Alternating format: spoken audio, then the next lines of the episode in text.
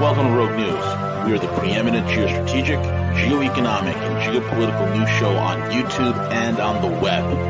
Join us for hard-hitting analysis, behind-the-scenes strategy, and brutal commentary.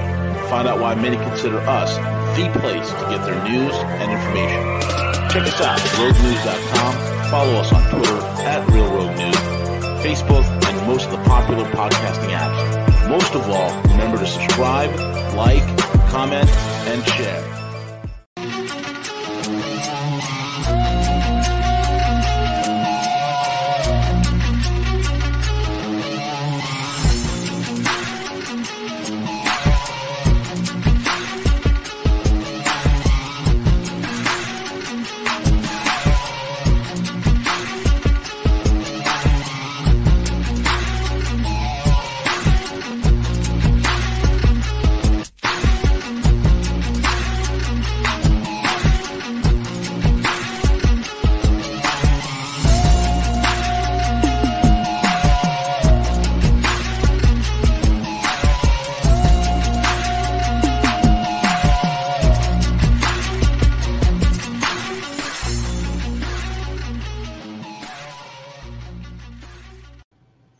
Hey, great day, everyone. It's C J. I want to welcome you to a live stream simulcast that we're getting ready to um, start sharing.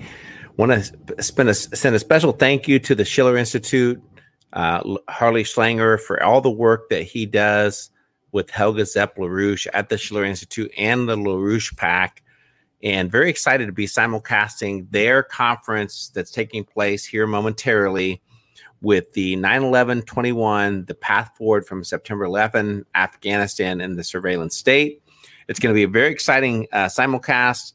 Uh, tons of guest speakers that are lined up. Helga's going to be speaking, uh, Ray McGovern, as well as Bill Benny. Um, Harley's going to be moderating it. Um, so that's st- started, st- scheduled to start here momentarily in just a few moments that I'm, I'm currently uh, monitoring and watching. Uh, shout out to the people in the in the chat room. Looks like Alan's already hanging out here. Ali, uh, the King. Also, we have um, Hari. Hari's in the house. Hippocratic's in the house. Uh, Unchained is in the house. So uh, thank you all for jumping in. And um, we're just going to wait for this to start. Um, I, you know, we just got done with another live stream. I really don't have an, a, a lot to say other than just, you know, just again, I, I don't think that we can we can say it enough. Um, our thoughts and, and prayers are with individuals who lost family, friends, sons, and daughters uh, during the tragic day that occurred twenty years ago. All of us can specifically remember where we were during that time period, probably to the minute. I know that I can. I can bore you with the details. No, I'll just go ahead and go for it real quick. So. So to, to bore you with the details real quick, like I was very young in my career um, with with um, a company during that time period, and um, I was uh, in in field management during that time period, and it was the very first day that I was with my boss. how how perfect is that? Hey, Susie from Indiana. I'm Indiana's Indiana as well. I was with my boss for the very first day, and we're, he's like, "Hey, we're going to schedule this day together," and and so we're we're out traveling together, and uh, that's when the first plane hit the first tower, and and we were getting ready to stop for lunch, and um, th- yeah, this is getting ready to take off here pretty soon, um, and he's like, "What do you think happened, or do you that?" And I and I said, "Hey, look, I'm like, you know, there's a terrorist, Osama bin Laden, and everything," and I was like, "Dear Lord, I hope, I hope this doesn't speak about my career with this ASAP." And I'm sorry to be laughing because I know many of you are probably like, you know, why is C J laughing and everything. But um, so that's that's my memory of this day. We we did not return to work that day. We sat in the uh, we had lunch together at an Applebee's, and we stayed at the Applebee's the next two or three hours. And when we were done with that day, because of the events and everything took place, we went to go be with our, our families because we understood the significance of the, of that day. So uh, peace, love, and we're going to kick this off. It looks like it's starting right now with a beautiful composition of, of music. So here we go.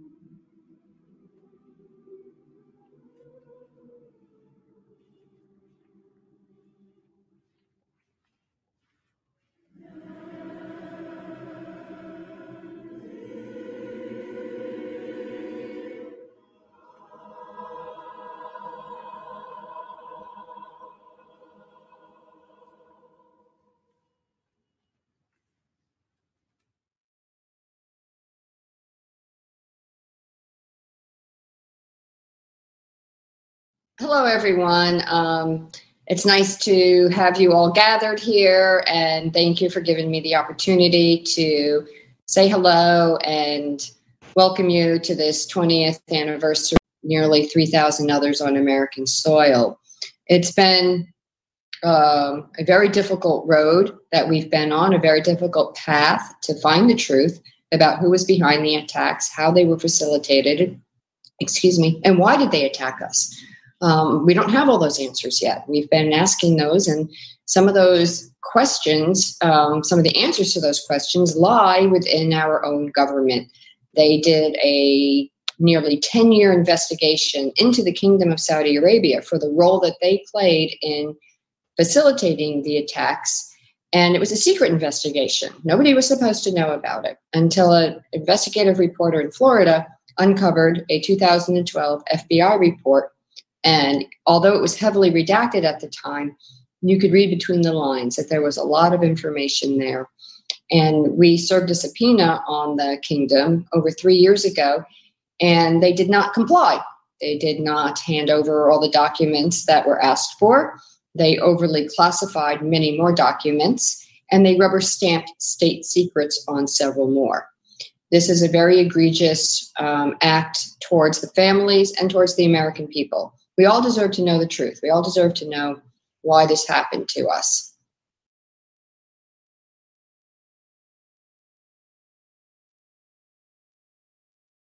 Well, it's it's just so nice for us to all be together again at, at such a difficult time of year and show the kind of support that these concerts have always done in the past, and, and uplift our hearts and open our hearts again to the beauty in the world, um, with everything we've been through, COVID, and approaching this twentieth anniversary. It's more important than ever that we band together and share, you know, a, a unified feeling of hope, um, that, you know, the world will be a better place if we just all band together.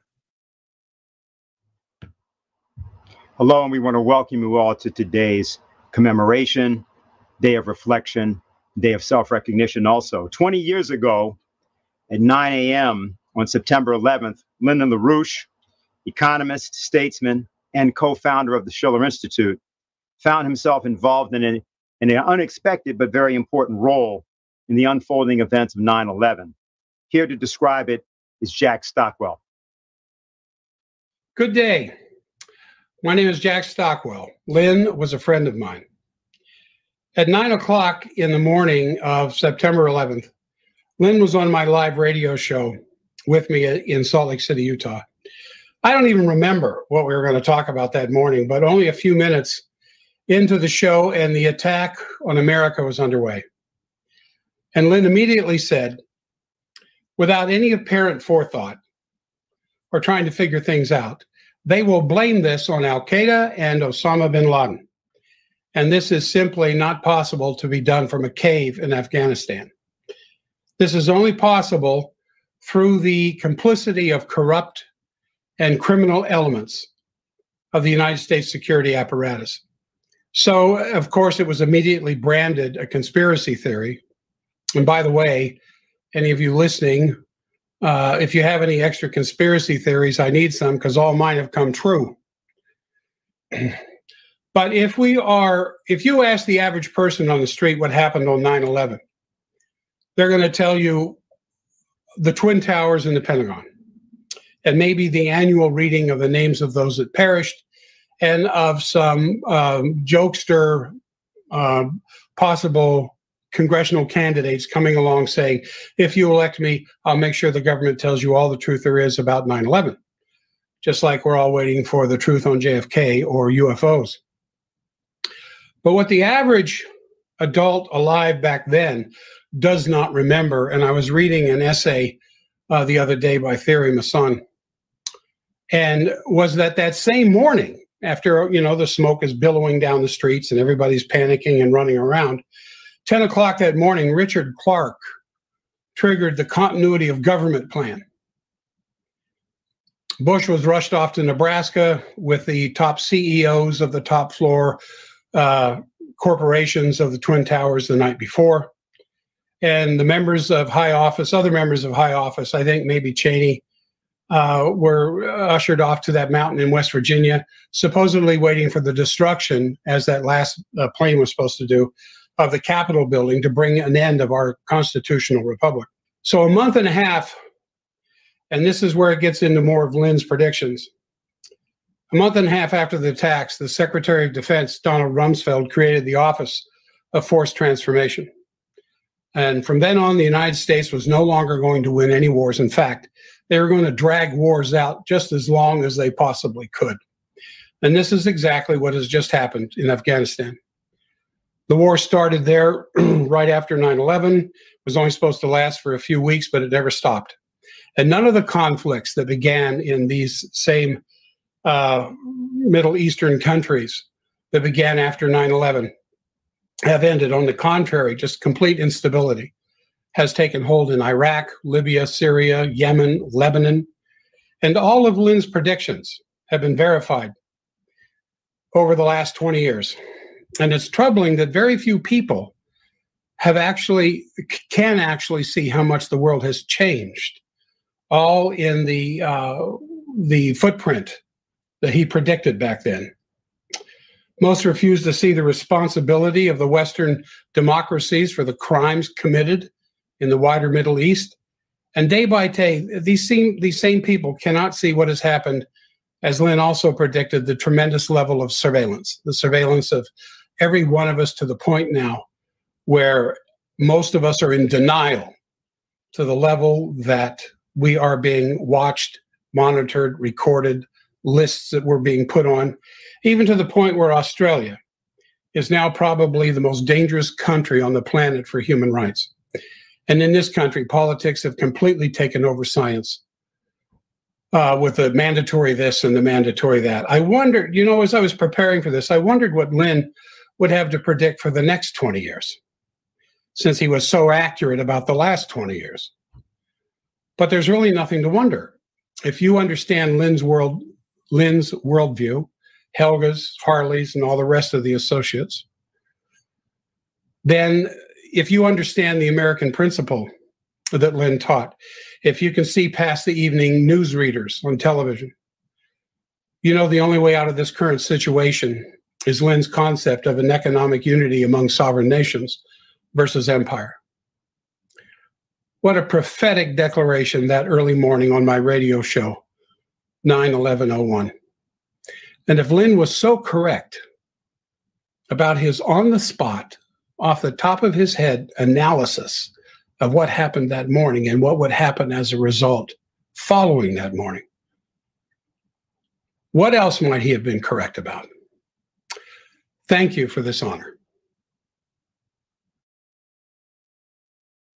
Uh, I'm still sitting here looking at this incredible picture, this incredible image in front of me of this burning World Trade Center as these two jets have just slammed. One jet has slammed into each of the two towers. Um, so we'll go ahead, and I'm going to go ahead and get my guest on here with me, Mister LaRouche. Yes. Good morning, sir. Good morning, Jack. Well, what a pleasure and an honor to have you back on my program again. I was hoping to move the discussion initially with what we were going to do here into the area of the sublime. Yes, right. But now with uh, what has just happened um, in New York with this, uh, which, you know, it's interestingly, interesting enough, just yesterday I received, I think it was just yesterday, uh, a, a bundle of leaflets from your organization in Leesburg that I regularly pass out of my office, warning of terrorist attacks in America here very shortly. Yeah. And uh, here we have the morning that you're on my program, what's happening in uh, New York at the World Trade Center. I don't know if you've seen these images or pictures yet on the I television. I, I haven't yet. I was just sitting up here working and just heard about it before I went and called you. Yeah, well, the, the smoke is billowing out of the one tower here. My wife called me a moment ago, and um, apparently they caught live on film the second jet smashing into one of the other towers. So obviously this is not exactly an accident. No. No, sir, I don't believe it is. It's not, not, I mean, it's not a coincidence. It, it's obviously, this is so remote a probability that there has to be intention in this thing. Well, it's one thing for somebody to strap on a jacket made of dynamite and walk into a diner on down in downtown Jerusalem. It's another thing to jump inside of a Learjet and go smashing in the side of a building. Like the thing you have to look at in the, con the context in which this is occurring uh, is two things. Now, first of all, the first suspicion that's going to be on this is Osama bin Laden. That name is going to come up prominently, whether as suspicion or just suspicion. Certainly. And the second thing, which is not unrelated to the Osama bin Laden question, is this uh, festival which is planned, uh, really a terrorist festival for Washington, D C at the end of the month. Yeah. It, we have a global, we have a global process. Like, the financial system's coming down. That's always a dangerous thing. Because when the entire system is in being shaken up the way it is now by the financial collapse, political things happen because various people try to in intervene and orchestrate events by spectacular interventions, which will change, shall we say, get public attention off one thing and put it on another. So I, this is obvious. I mean, I, I, I cannot draw a conclusion except the circumstances tell me something rather evil is behind this. And I don't know which, but, but they're both connected, because I know the Goldsmith brothers, for example. Jimmy Goldsmith was key in, in helping to create, he's now deceased, uh, Osama bin Laden and people like that, the Taliban and so forth.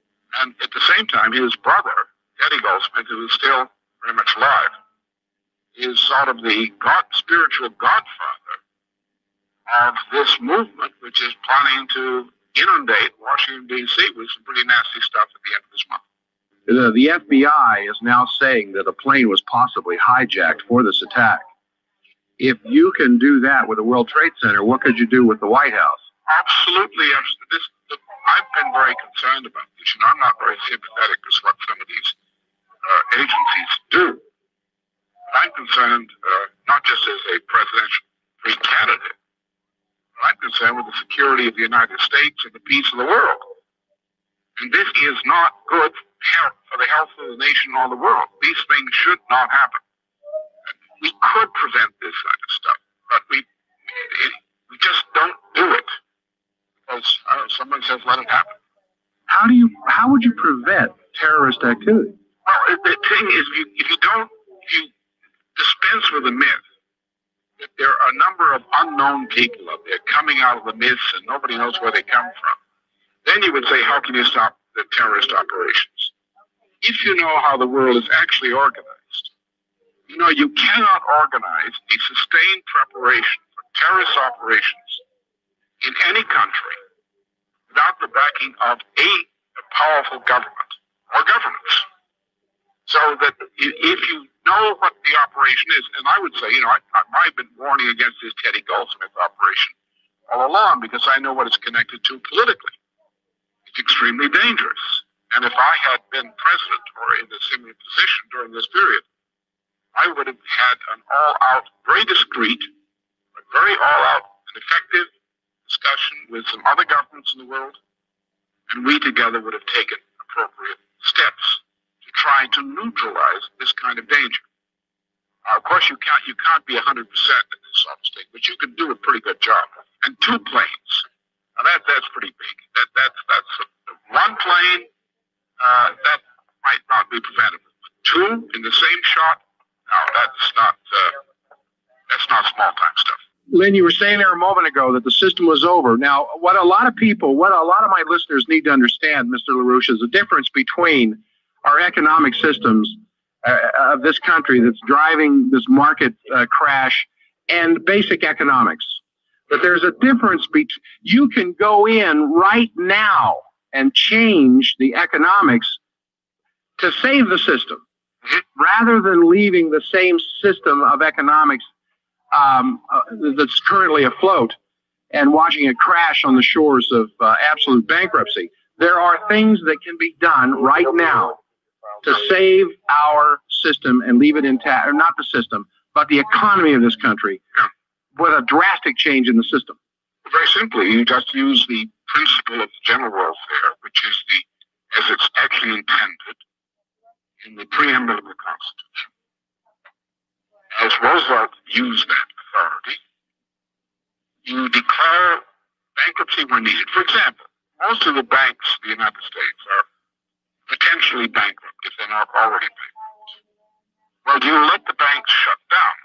If you don't, you have the Treasury Department move in on the Federal Reserve System, which is the mother of these things, take over the Federal Reserve System under bankruptcy reorganization, and under the authority of bankruptcy reorganization in cooperation with the states, who also control banks.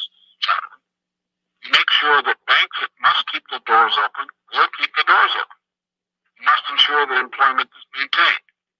You must ensure that actually it grows. Uh, you must ensure that pensions are paid. You must ensure that communities function. And you must also have some growth. Otherwise, how are you going to reorganize out of bankruptcy if you don't have some real growth? Which means that certain projects, like infrastructure projects, necessary ones, are put into, into place to absorb some of the unemployment which is inevitable and get the economy moving again. On that basis, using nothing but the precedents we have in our national law, national history, we could reorganize this economy out of a virtually total monetary and financial collapse by the will of government and the cooperation of the people, the good leadership in a very short period of time. We got a minute left. Can you turn or can you bring something sublime out of this? Yeah, I think the point is, you know, when you get a crisis, which is like a war, I mean, this, this what is reported in New York, you're talking about fifty thousand people possibly killed. You realize that's in the order of magnitude of the official death toll? Of Vietnam. Vietnam? Yes. So this is not a minor thing. This is not something that happened. This is not a terrorist incident. This is something much bigger.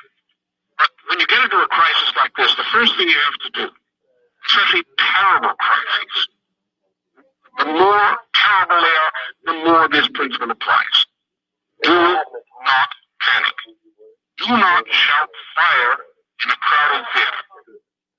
Get the people safely out. And what's needed now is to recognize that we got to this mess because the institutions of our government, forget who did it, forget who did whatever's done.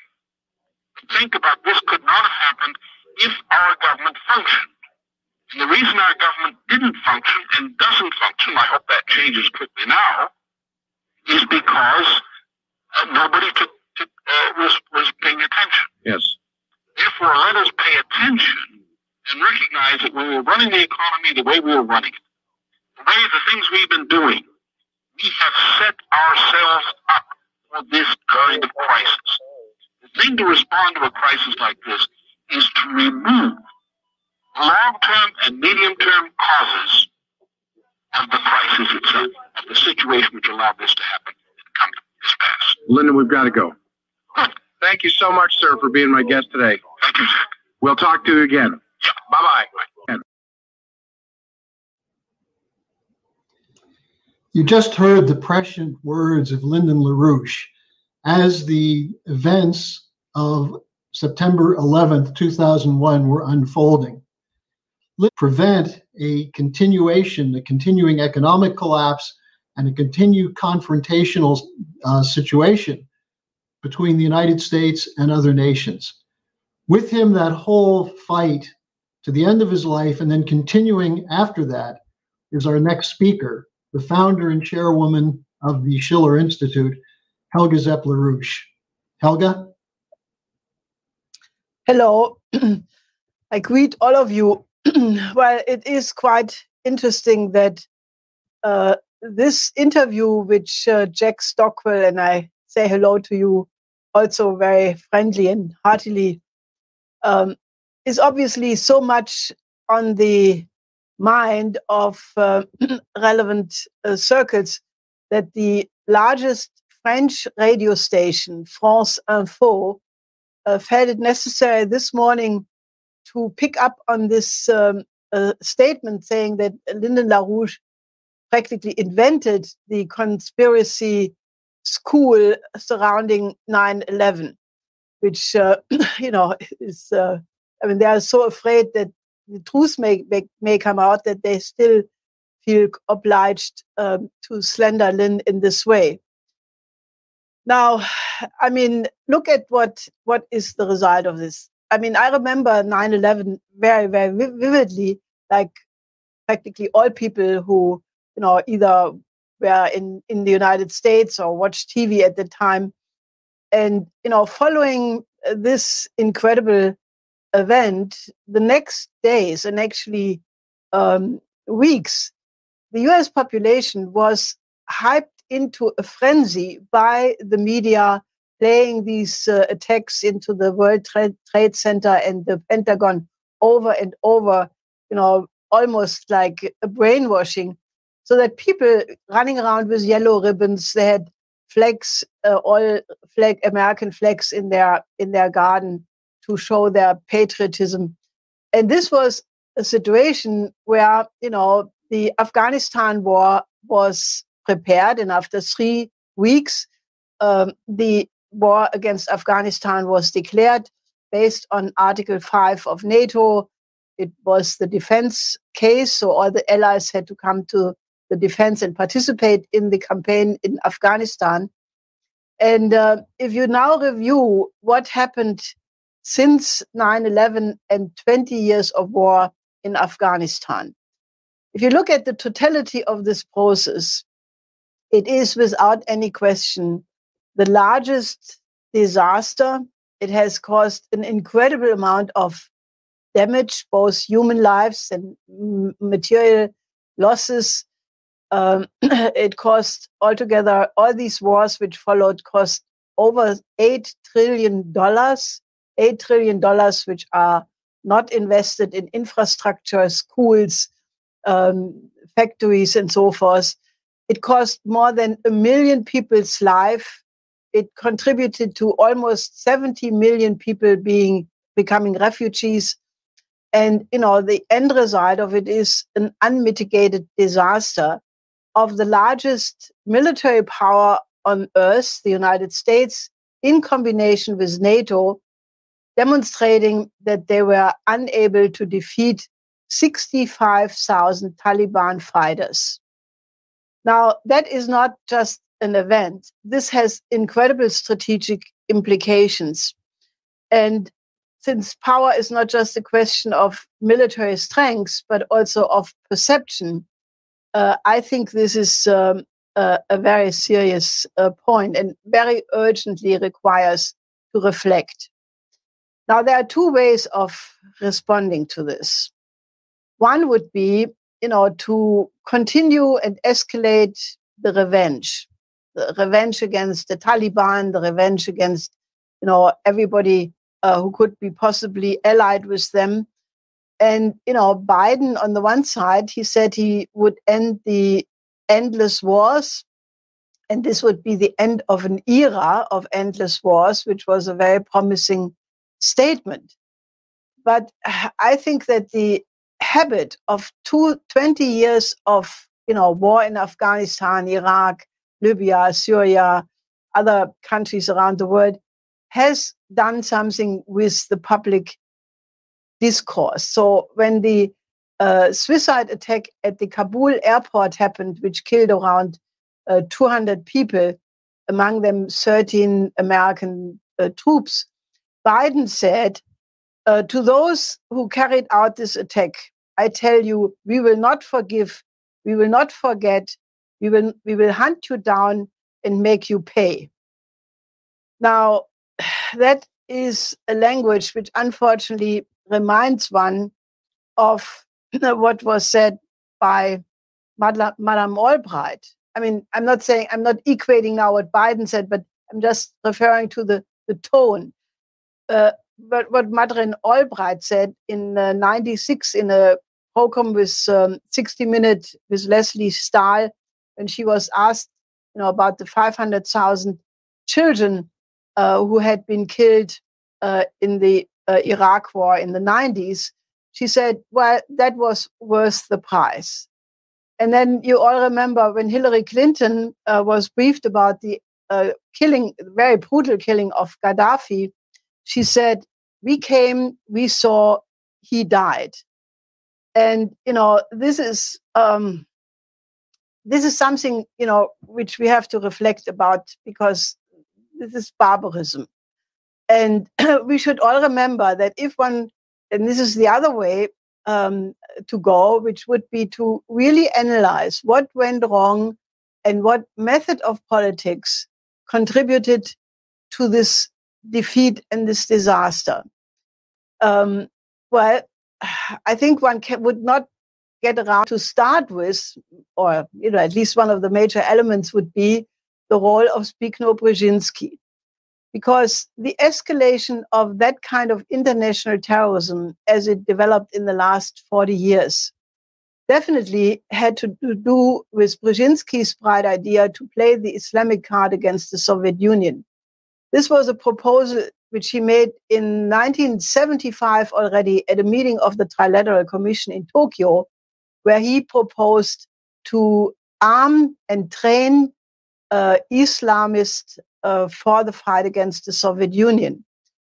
And that was being done. And then after the invasion of Afghanistan in nineteen seventy-nine by the Soviets, they played a very important role in the fight for ten years. And the Soviets could not win that fight either. But and, and that lost fight for the Soviets contributed to the dis- demise of the Soviet Union at large. But when the Soviet Union disintegrated, these mujahideen did not just dissolve. You know, they had been trained, they had been equipped with modern weapons, with a lot of money. So they dispersed to um, Pakistan, to uh, the former republics of the Soviet Union, Chechnya. They, they went into China, Xinjiang, and a lot of terrorism. You know, a lot of what is being accused now, what, what China supposedly did against uh, the Uyghurs in, in Xinjiang uh, really has its origin there, that this was being promoted uh, actually by the United States, by the British. So these forces then, you know, basically uh, organized secret units, uh, assassination teams, and paramilitary squads for uh, operations around the world. And they boosted the opium trade and the heroin, uh, opium production and heroin trade. And uh, so that is what, you know, contributed to the mess in this, in this uh, region. Now, the Afghanistan war is finished, hopefully forever. But what is the situation? Uh, the U N special report Uh, for Af uh, for Afghanistan, uh, they um, no, I'm sorry. The U S Development Program uh, uh, uh, Development Program put out a seventeen-page report uh, about the absolutely horrendous situation in Afghanistan now, uh, which are escalated by the financial warfare going on by the transatlantic institutions.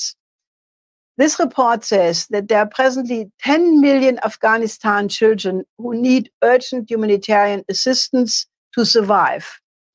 One million suffer from acute malnutrition. And just think about the report which uh, was made about um, the children in Yemen suffering malnutrition, which was published by uh, Beasley and the World Food Programme. And you can imagine how these Afghanistan children look like.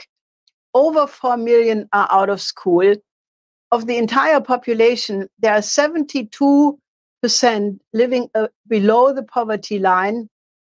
And with the financial warfare, there is the danger that another twenty-five percent of the po- people will fall below the poverty line, which would mean near universal poverty, extreme poverty, meaning that ninety-seven percent of the Afghanistan population are below poverty. eighteen million of them are uh, food insecure. four million are in danger of dying of hunger in the coming winter. Now, in light of all of that, uh, the fact that the Federal Reserve is withholding nine billion dollars, which actually belong to the Afghanistan people, on the grounds, you know, that they don't, don't, don't recognize the Taliban government, Then the I M F is withholding access to four hundred fifty million special drawing rights. The World Bank has stopped all financial reports. So, um, yeah, so the uh, U N Special uh, Representative for Afghanistan, Deborah Lyons, uh, she briefed the U N Security Council on the ninth of September, and she said, if the sanctions against Afghanistan are not lifted immediately, there is the danger of a severe economic breakdown. Many more millions will completely fall into severe poverty and hunger, and Afghanistan will be thrown back by generations. Now, think about all this talk that these twenty years of uh, you know, being there, uh, helping women to have access to education, to, to work. Well, if they say that Afghanistan will be thrown back by generations, you know, you can imagine uh, what that would be. And the, the, the Deborah Lyons warns that this would cause waves and waves of more refugees. Now, because of all of this, the currency already has plummeted. Therefore, the prices for food, fuel, medicine and so forth have skyrocketed. The private banks are completely out of cash. Therefore, they cannot even distribute money to people who have small assets in the banks. And therefore, there is a complete inability to import any food, medicine, fuel, electricity, and other needed goods.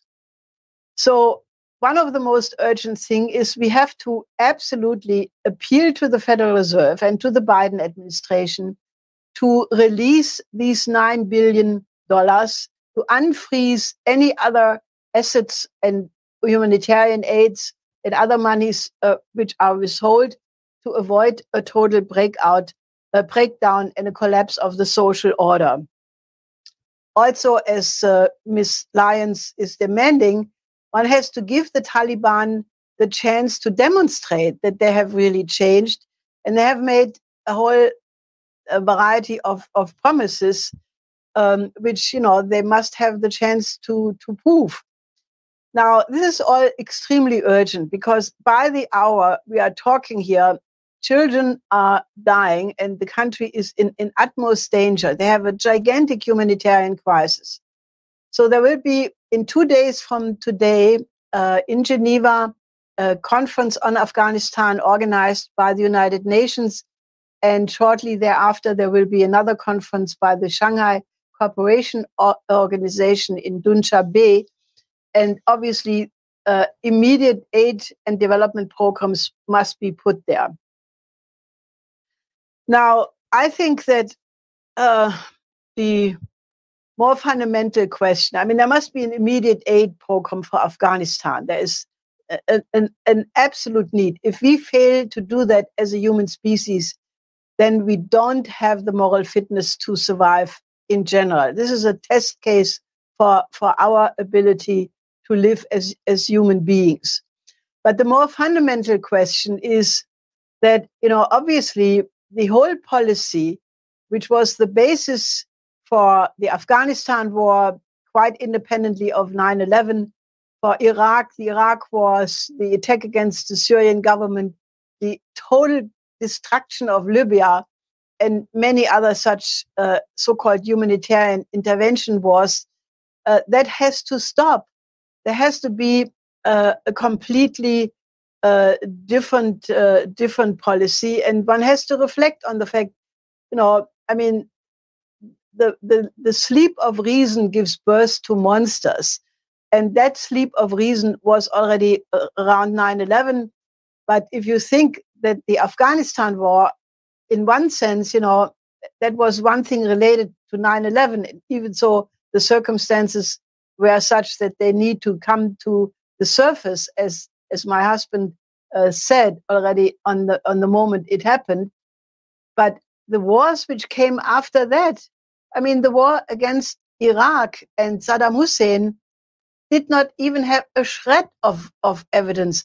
I mean, first of all, you know, it was known to anybody who knows the region, even somewhat, that Saddam Hussein and Al-Qaeda were enemies. He put many of these people in jail, and then to claim that he had uh, instigated or participated in nine eleven was a lie which was known to everybody. Um, Nancy Pelosi, in her internal eternal wisdom, was so kind to reveal this about a year ago in, a, in an answer to a question of a student, where she said basically, you know, that she, in her capacity of the intelligence committee, uh, some intelligence committee in in the in the in the Senate, uh, that she knew, uh, like everybody else, that there were no weapons of mass destructions. And it is also known that Colin Powell knew that before he gave his infamous speech to the United Nations.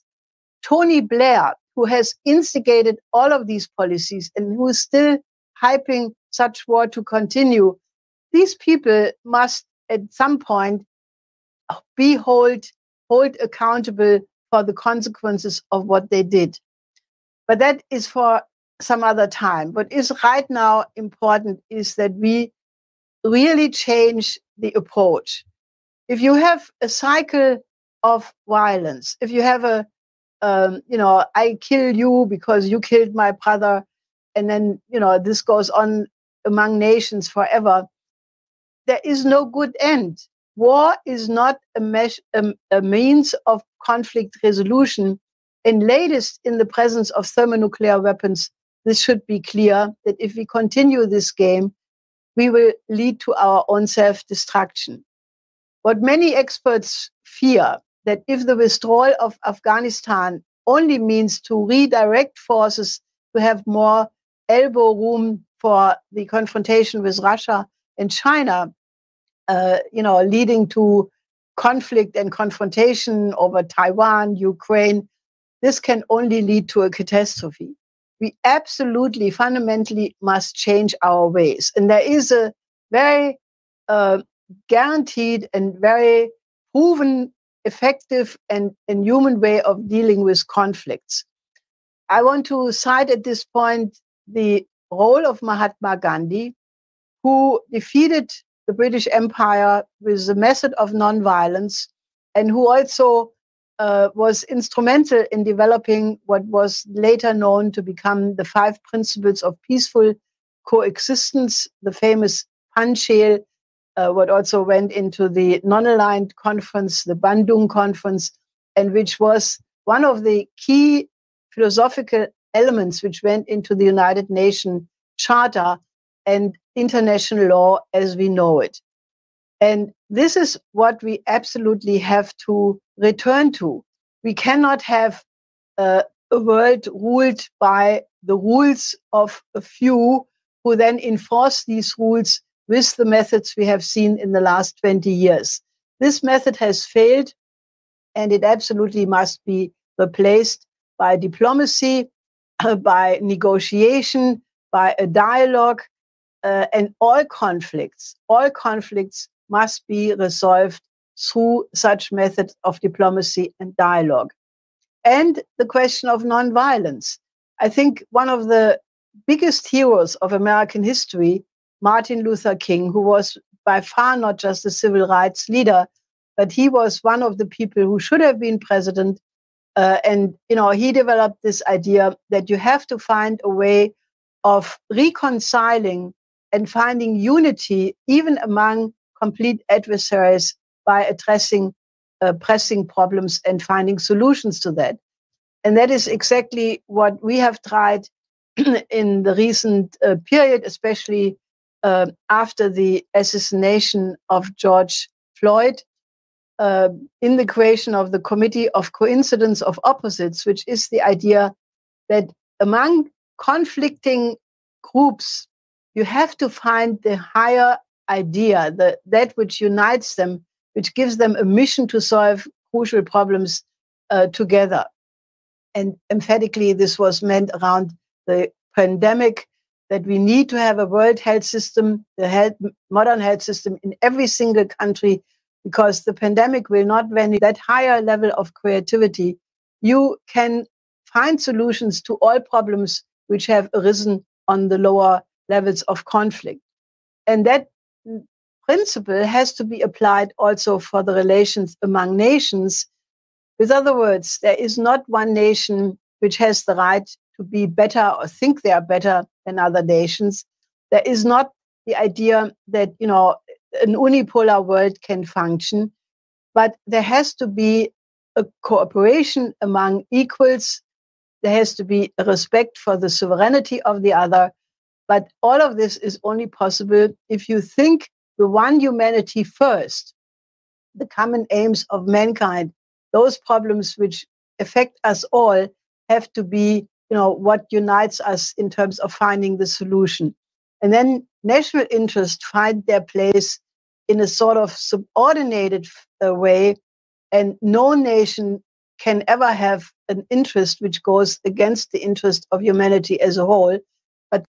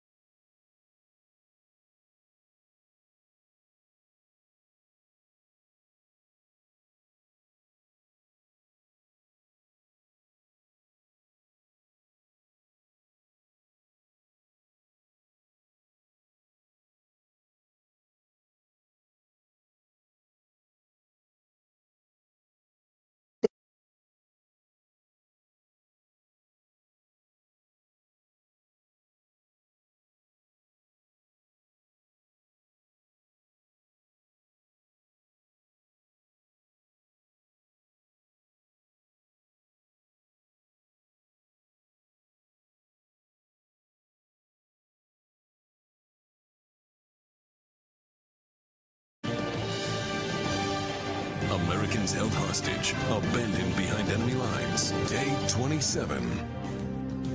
Day twenty-seven, Americans held hostage behind enemy lines. We have a lot of news to bring on that front tonight. Now, tonight, let's start with your freedom is under assault. Doctor Joe Biden, not sure what medical school he went to, won't take no for an answer. Now, it's your, it's your body. It's his choice with an unconstitutional, illegal, unethical federal vaccine mandate that, by the way, uh, he said he would never support. One that Jen Psaki told us that it is not the role of the federal government to do. One that Nancy Pelosi said they don't have the authority to do it. And Kamala Harris was the one that said, it's your body, you get to make the choice. And to make matters worse, this has nothing to do with your health or safety. Instead, this is a cold, it is a calculated, it is a political ploy. Biden's presidency has been a complete disaster in every single way. Think of one thing. Can you name one thing that he's done that you could point to that you think is a success? He abandoned Americans behind enemy lines. Can't even tell us how many he abandoned. Darrell Issa says around five hundred. thirteen American heroes are now dead because of Joe's Afghan disaster. When he had control of Kabul, he could have gotten every American out safely, every Afghan ally out safely, all our equipment out safely. His poll numbers are in the basement. He's desperate to galvanize support around a shared common enemy. That enemy is some Americans that don't buy into his one-size-fits-all, unscientific medicine. Think about this. One, one size fits all. No medical exemptions. Let's start there. How is that following science? It's not, especially those who refuse to follow his vaccine rules and mandates, including Republican governors, by the way, who won't act like many dictators who actually believe strongly in a principle that Joe gives lip service to, and it's called liberty and freedom and choice. Joe says it's not about freedom. It's not about choice. It is about freedom. It is about your choice. It is about your unique medical history and your current medical condition and what your doctor thinks, not a phony doctor or T V guys that think they're doctor or play doctor on T V. Americans that value their medical privacy, Americans that value doctor-patient confidentiality, and anyone else who believes in personal freedom. Joe Biden's help, heartfelt unity pledge, oh, that lasted all but seven months. Now it's us versus them, and Doctor Joe's patience is wearing thin. He wants to lecture you and scold you for not listening. Restore the soul and secure the future of America requires so much more than words. It requires the most elusive of all things in a democracy, unity. This is not about freedom or personal choice. It's about protecting yourself. My whole soul is in this, bringing America together, uniting our people. My message to unvaccinated Americans is this. What more is there to wait for? What more do you need to see? With unity, we can do great things, important things. We've been patient, but our patience is wearing thin. This is our historic moment of crisis and challenge, and unity is the path forward. Joe, uh, in fact, Democrats say nicer things about illegal immigrants and even the Taliban, some of them, than the eighty million unvaccinated Americans. I guess it's open season on them. Do you know anything about their medical condition, their medical history? You know anything about what their doctors are advising them? According to the Biden administration, twenty years after nine eleven, the Taliban is professional, and they are businesslike. But if you're unvaccinated and you're an American unvaccinated, you're ignorant, you're selfish, and he's, his patience is running out. Take a look. Time to start prioritizing I C U beds uh, for people who are vaccinated. They're saying the Taliban is businesslike and professional. Their interior minister has an F B I wanted poster. He's got a ten million dollar bounty on his head. In order to get those people out, we had to work with some members of the Taliban to press them uh, and to work uh, in a business-like manner to get them out. I just think if you don't want to play by any of those rules and then all of a sudden you end up in the hospital, I feel bad that you, but maybe you shouldn't go and take up the resources from someone else. Immigrants coming to our country, with newcomers coming with their hopes and dreams and aspirations, with their optimism and determination to make the future better for their families. Well, those are American traits. So according to the left, crossing our borders illegally, breaking our laws, that's heroic. No vaccine mandates for illegal aliens, no mandatory tests, just Joe's overcrowded cages in the middle of a pandemic with a very high rate of COVID positivity, including those not tested. And then, by the way, then you get to pick the state of your choice. You'll be dispersed all over the country, not even getting a COVID test. Joe's following the science, really? And you want to lecture Uh, Americans and scold Americans and tell them how bad they are and how they should be hated and give license to attacks on people that have different views or medical conditions you might not even know about. But you better get the vaccine or Doctor Joe Biden is going to unleash the full force of the federal government against you and your loved ones and your employer, and you will be canceled in society altogether. You'll be shut out of everything. Illegal aliens, by the way, I see that Mayorkas won't use that term anymore, starting today, apparently, or yesterday.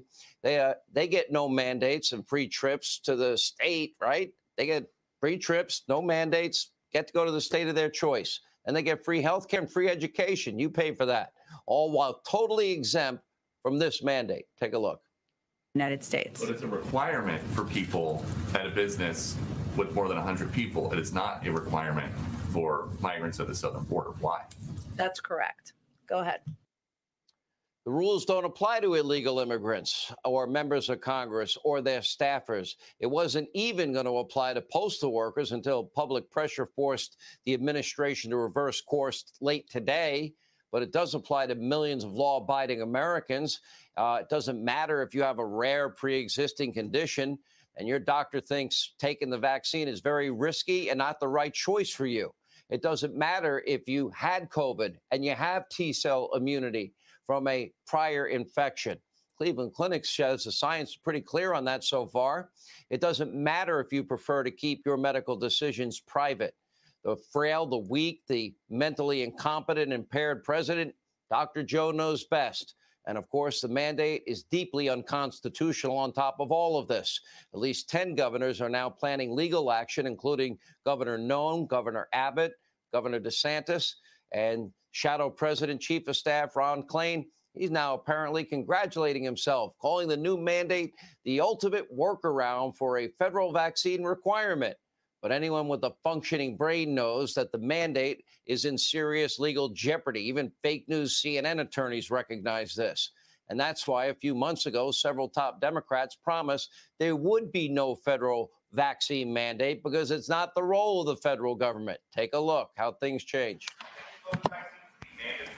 No, I don't think it should be mandatory. I wouldn't demand it be mandatory. Perhaps the federal government should step in and issue mandates, and if not, are you putting the needs of unvaccinated people ahead of the needs of vaccinated people? Well, I think the question here, one, that's not the role of the federal government. Um, that is the role that institutions, private sector entities, uh, and others may take. We cannot require someone to be vaccinated. That's just not what we can do. I am all for um, more vaccination, um, but, uh, you know, I, I have nothing further to say on that except that we're looking into those policies. And, and quite honestly, as people are doing that locally, um, those are those are individual local decisions as well. I don't think you'll ever see a mandating of vaccine, particularly for the general public. Oh, OK. Uh, another big change of the goalposts move like every day. Why would anyone have any faith? Want to know where vaccine hesitancy comes from? The people that change their mind every five seconds and the people that were wrong in every prediction they ever made. They keep changing everything every single day. No mask, one mask, two masks, vax or mask. Now it's vax and mask. Now it's vax, mask, and add a booster to it. Apparently they were all lying, and now Biden is in a desperate attempt at a political scapegoat, and unvaccinated Americans fit the bill. Same guy that left open borders and no testing of illegal immigrants with a high rate of COVID positivity and then dumped in Joe's cages. That's right, uh, a petri dish, if you will. And Doctor Joe just can't understand why anyone would be vaccine hesitant. Why on earth would anyone not trust the experts? You know, the ones that were wrong about the origins of COVID. uh, and some actually really lied. We now know the transmissibility of COVID, the use of ventilators, the vaccine timeline, the threshold for herd immunity, the ones who promised two weeks to slow the spread, the ones who told us not to wear masks, then one mask, then two masks, then mask outdoors, then no mask outdoors, vaxxed and masked, vaxxed, masked, and, and, and now boostered, and on and on. Can you keep up? Even Joe and Kamala, they expressed a hesitancy over the vaccine. Maybe they forgot. Let's just say there's a vaccine that is approved and even distributed before the election. Would you get it? Well, I think that's going to be an issue for all of us. Um, I will say that I would not trust Donald Trump. Getting vaccinated is the single best defense against COVID nineteen and its variants. It's the single best defense. I trust scientists, but I don't trust Donald Trump. And at this moment, the American people can't either. I'm going to continue to do everything I can to encourage the unvaccinated to get vaccinated. That includes addressing hesitancy and misinformation head on. Actually, unlike Unlike Joe and Kamala, I actually believe in the science. I believe in the science of vaccination under Trump, and I believe in them now. And as I said many times, I'm not a doctor. I can't tell you what to do. I don't know anything about your medical history. I don't know anything about your current medical condition. But you better take this seriously. People die. I know people that ended up on ventilators, some that barely survived, and some that died. I am a radio and television host. That's right. I'm a member of the mob and the media, except we're the good side of the mob. Uh, and we also are members of the press. I'm not a medical doctor. I didn't go to medical school.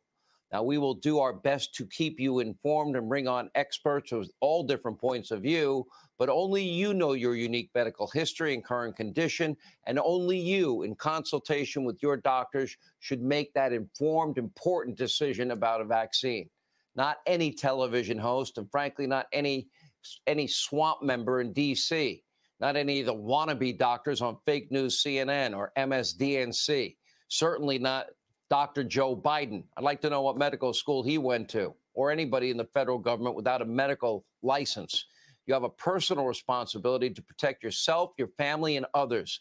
And how you do that is your business, not mine. But you do have that responsibility. Not Doctor Joe's either. Individual freedom, liberty is a precious right in this country. Once you lose it, it will be gone forever. Hey, Sean Hannity here. Hey, click here to subscribe to Fox News YouTube page and catch our hottest interviews and most compelling analysis. You will not get it anywhere else.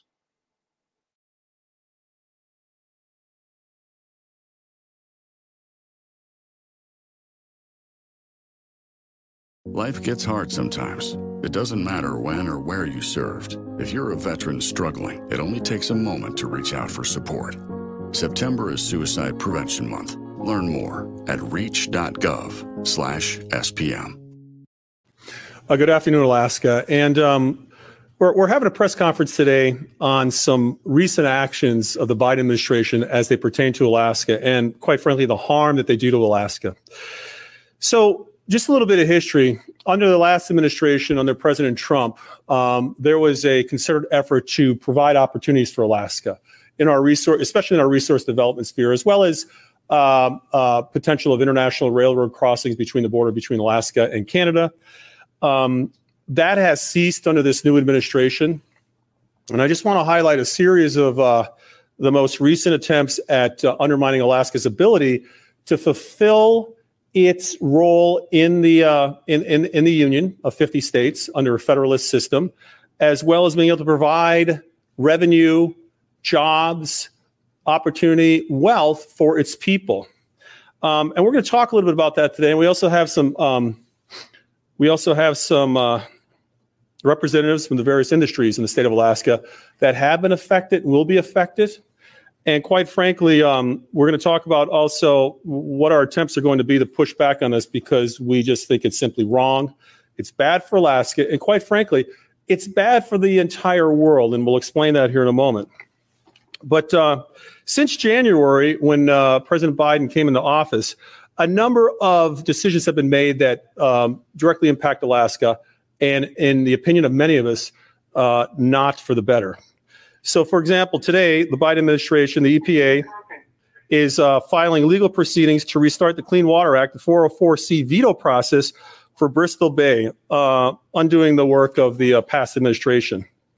Preemptive vetoes of any type, um, or for any project, for any of any permit by any company is dangerous, uh, and will be opposed by our state because of the precedents that will set. Just yesterday, the Biden administration announced plans to alter the entire N P R A development plan, the entire plan. Uh, we've got a situation where there's, uh, they're, they're going to be trying to cancel um, ANWR leases, stopping all new leases on federal public lands for oil and gas. Uh, we have the uh, reversing of the roadless rule in the Tongass National Forest, changing waters of the United States, um, trying to control more land and water within Alaska. The uh, thirty thirty program, which essentially will lock up not just land, but waters around Alaska if it uh, ever takes place in the uh, form and fashion that some folks wanted to. Um, the attempts are also undermining Alaska's mineral potential. And this is probably, this is, this is an interesting one, because the mineral potential, along with oil and gas and really any resource extraction that we do here in Alaska, is really done under the best environmental regulations you're going to find anywhere. And really what's, what's, at, what's at the heart here is that this administration, for reasons that I and many uh, others don't understand, believes that if you stop projects from happening here in America, here in Alaska, that somehow that uh, saves the environment, that somehow the demand for these resources will magically appear from other places in which the environment will not be harmed, in which, uh, for example, child labor issues will not be impacted. Um, and, and quite honestly, it doesn't make any sense for folks that are following this. The demand for oil and gas create revenue here in Alaska, create opportunities not just for the state, but local economies as well, as well as businesses, um, is, is, is somehow viewed as problematic by this administration and those that support the administration's actions. But what you never hear, what is never discussed, is if we don't do it here and we do it over there, what does over there look like when we do it over there? Because we have no control over the uh, the actions of foreign countries. Uh, we have no control over the actions of, of, of corporations that are extracting resources outside of Alaska, outside of America, and overseas. You can only imagine. And if we're all going to be honest, we know for a fact that in many of these locales where these resources are being extracted to once again meet the demands that will always be there, the environment is not being preserved. The environment is not being saved.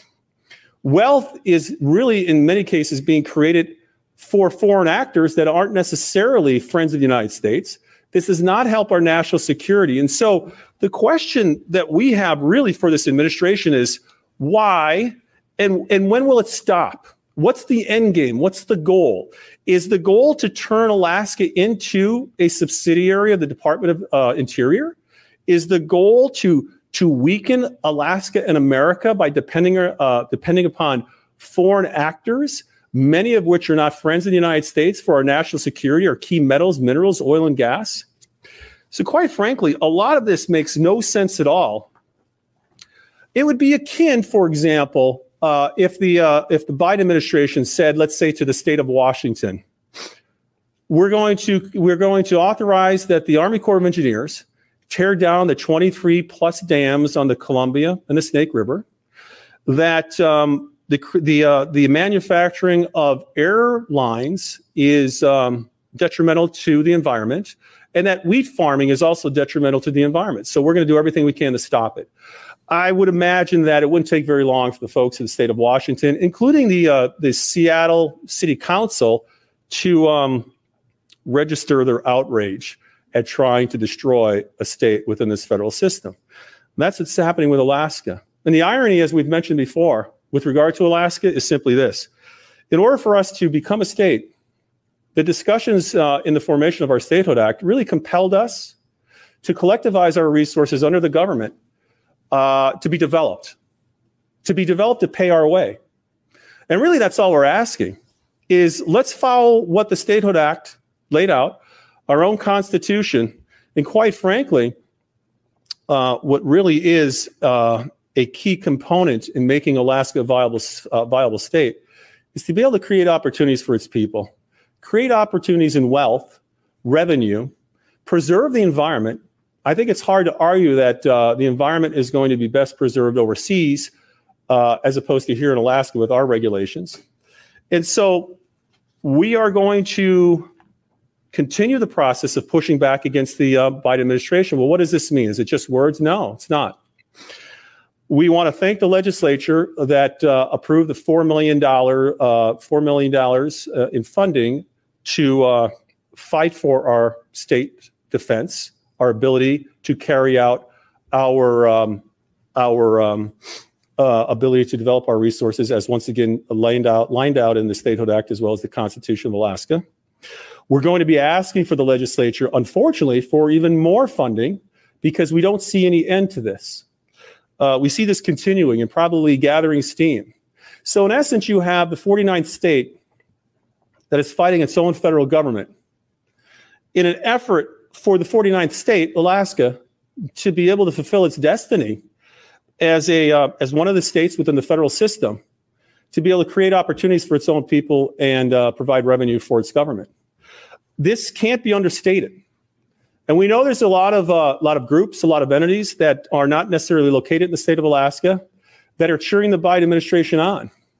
But we can tell you that there are a lot of Alaskans and a lot of organizations and a lot of trade associations that are not cheering this on.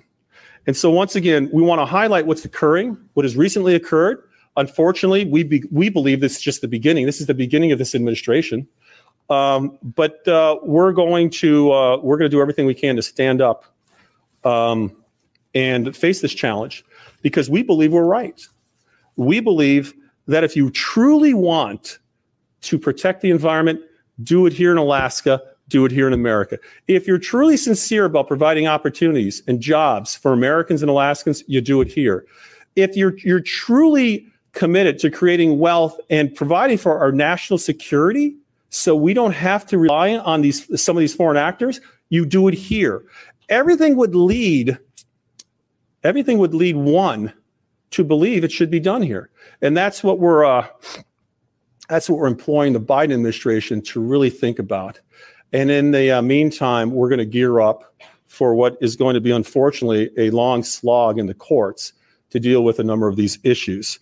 And so um, with that, we're going to have a number of uh, representatives from the various industries in the state of Alaska uh, come up and uh, make some comments as well. So we're going to start with Katie Capozzi with the Alaska Chamber, and we're going to go through a whole list of other folks. And when we're done at the end, we'll take some questions.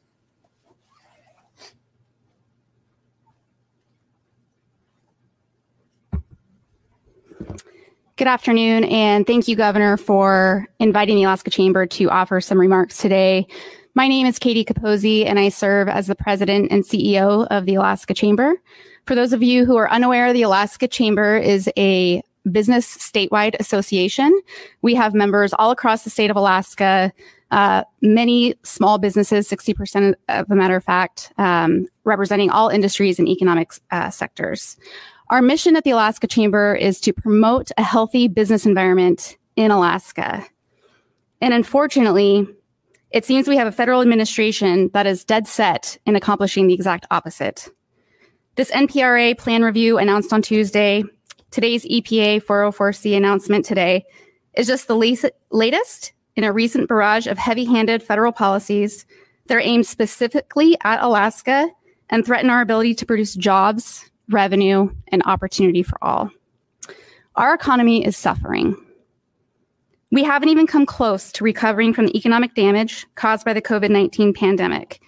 And these short-sighted actions are a continuous kick to the gut while we try to navigate our way through economy, or pardon me, through recovery, not even growth or economic prosperity, which is what the Alaska Chamber is all about and focused on, just recovery.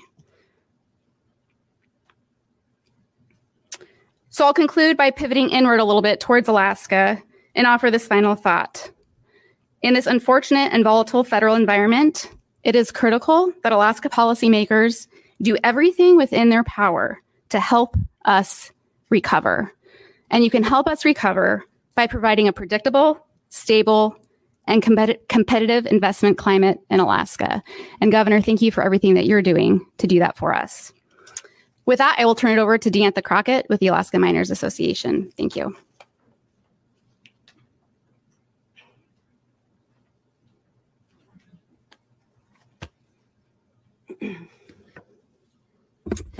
Thank you very much, Governor, for inviting the Alaska Miners Association to participate in this today. My name is Deantha Skibinski. I'm the Executive Director of the Alaska Miners Association. Um, the Alaska Miners Association has been around for over eighty years. We represent all aspects of the mining industry, from the very small, multi-generation family-owned placer mines up to the very large uh, operations that are throughout our state and contribute significantly to our economy, um, all of which we uh, we work together to promote responsible mineral development across our state for the benefit of our state. Um, it's a role I'm very proud to be in. I was born and raised in Alaska, and I think many of us that have been in Alaska as long as I have have always understood the value of our resource economy and how absolutely critical it is for us to be able to develop our resources to sustain ourselves. It's why we became, uh, why we were admitted to the Union, um, was because Alaska's resource wealth was known to be able to provide for a long-term sustainable economy across our state. So today we saw the E P A make the announcement that they would taking, be, excuse me, be taking steps to protect, and I'm deliberately using air quotes there, the Bristol Bay region by reinstating the four oh four C process underneath the Clean Water Act. This is a, a step taken despite the fact that last year we saw an environmental impact statement that was uh, developed with significant input by the E P A to uh, that concluded that Pebble could be done safely and without harm to the fisheries and the water resources there. So here we have this egregious step taking place. Um, we're looking at a, an asset on state of Alaska land worth hundreds of billions of dollars to our state that is being taken off our table at the same time that we have legislators down in Juneau debating what we can do to diversify our economy, to add more revenue sources, to fix our gigantic fiscal crisis. So I wish that it was just Pebble, and it's not just Pebble for the resource industries.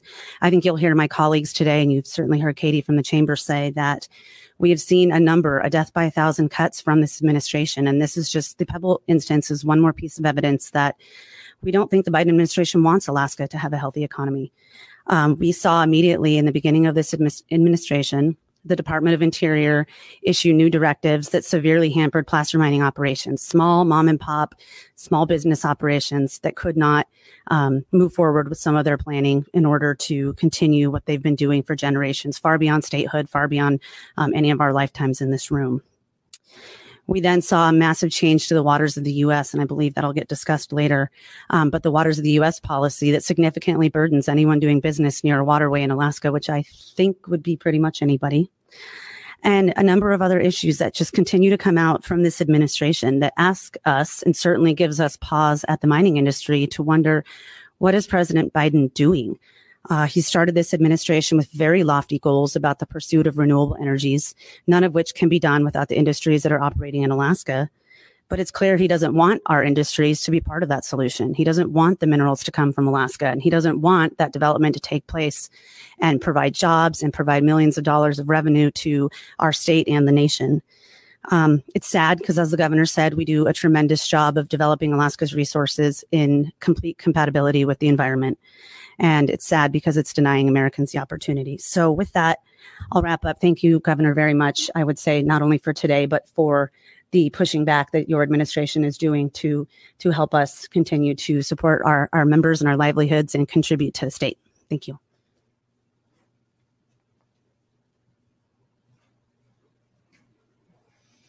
Good afternoon, everyone. My name is Rebecca Logan, and I'm the C E O for the Alaska Support Industry Alliance. And I, too, Governor, would like to thank you for the opportunity today to join with all these people and talk about the impacts of the Biden administration's decisions.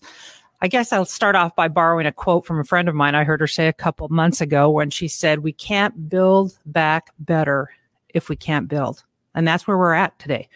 I represent the companies that provide support to oil, gas, and mining in the state of Alaska. And since twenty fifteen, my members have laid off six thousand people, six thousand people from our trade association members.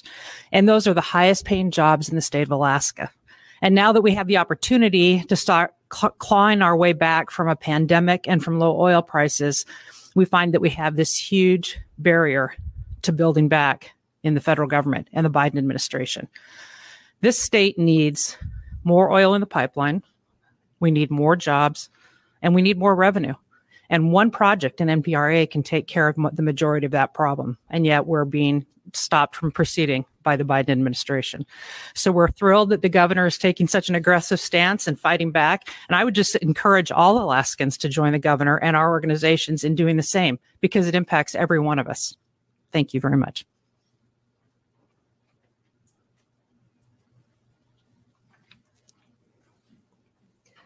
Uh, good afternoon. Uh, thank you, Governor, for inviting myself and my colleagues to speak today uh, against federal overreach.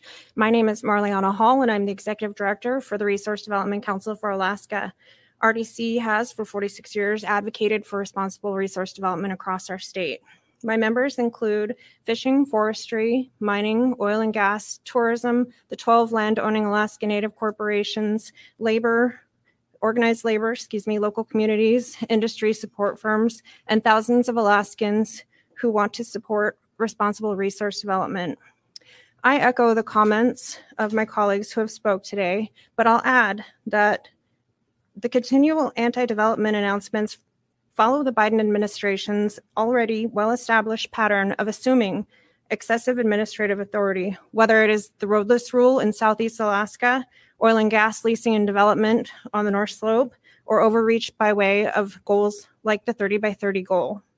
The threat of federal overreach on major projects, either community or resource development projects within Alaska, is very real and threatens Alaskans and our economy. Once again, federal politics are playing yo-yo, whether it's Eskimo yo-yo or regular yo-yo, with the livelihood of Alaskans. Alaskans deserve regulatory certainty and access to the abundant resources that surround them in order to create local jobs, develop resources, and support opportunities, especially as the economy struggles to recover from the effects of the pandemic. Thank you again, Governor, for the opportunity to share our continued dismay with federal overreach and for your efforts and the efforts of the state of Alaska to push back. And now I welcome Kara Moriarty from the Alaska Oil and Gas Association.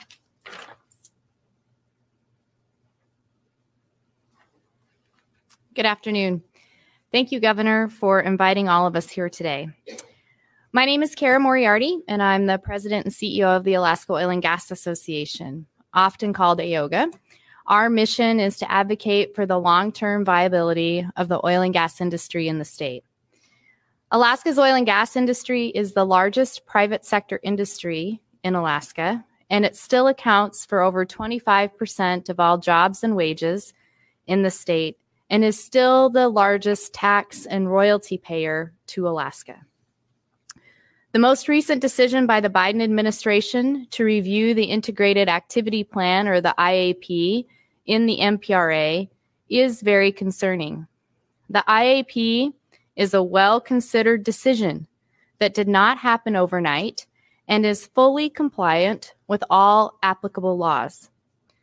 Regulatory decisions must have predictability, and they should not be subjected to the political whims of changing administrations.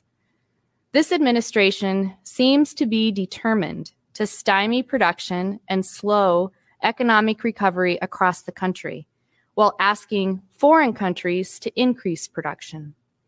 This most recent decision, coupled with all the other forces trying to stop development, such as the current Congress considering right now billions of dollars in tax increases on our industry, all of this together reiterates why it is more important than ever for the state to provide fiscal and regulatory stability.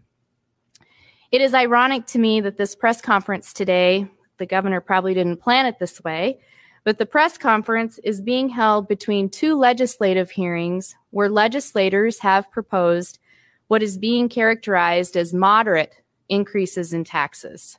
Just a tweak, just small changes.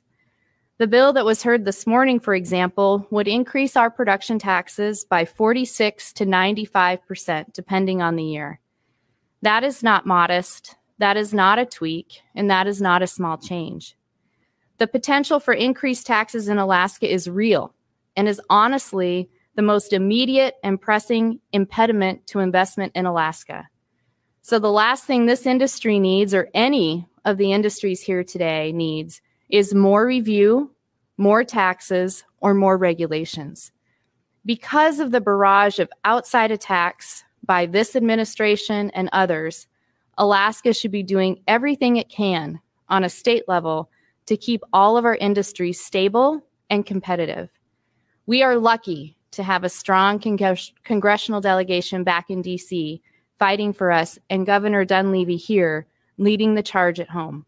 So thanks again, Governor, and we applaud you and your efforts to push back on these outside forces.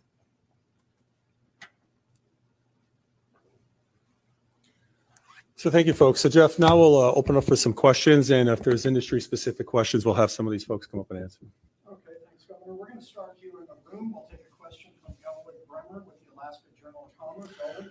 Hi, Governor. Um, you know, I guess one can debate the, you know, whether the Biden administration or you are right or wrong on these issues, but I don't think any of this was... I think we're right, Elwood, but that's okay. yeah, um, um, I don't think anybody would see that. Say that this was un- a lot of this was unexpected. Um, so what, you know, shortly before you took office, or you know, what have you been doing, maybe other than just suing, which is an avenue everybody takes, to to work with the administration or try to find um, different approaches? So it's been very difficult to get a, uh, an audience with this administration, to be perfectly honest with you. By this time within the Trump administration, Um, I had met personally with uh, President Trump probably four times, talking about Alaska.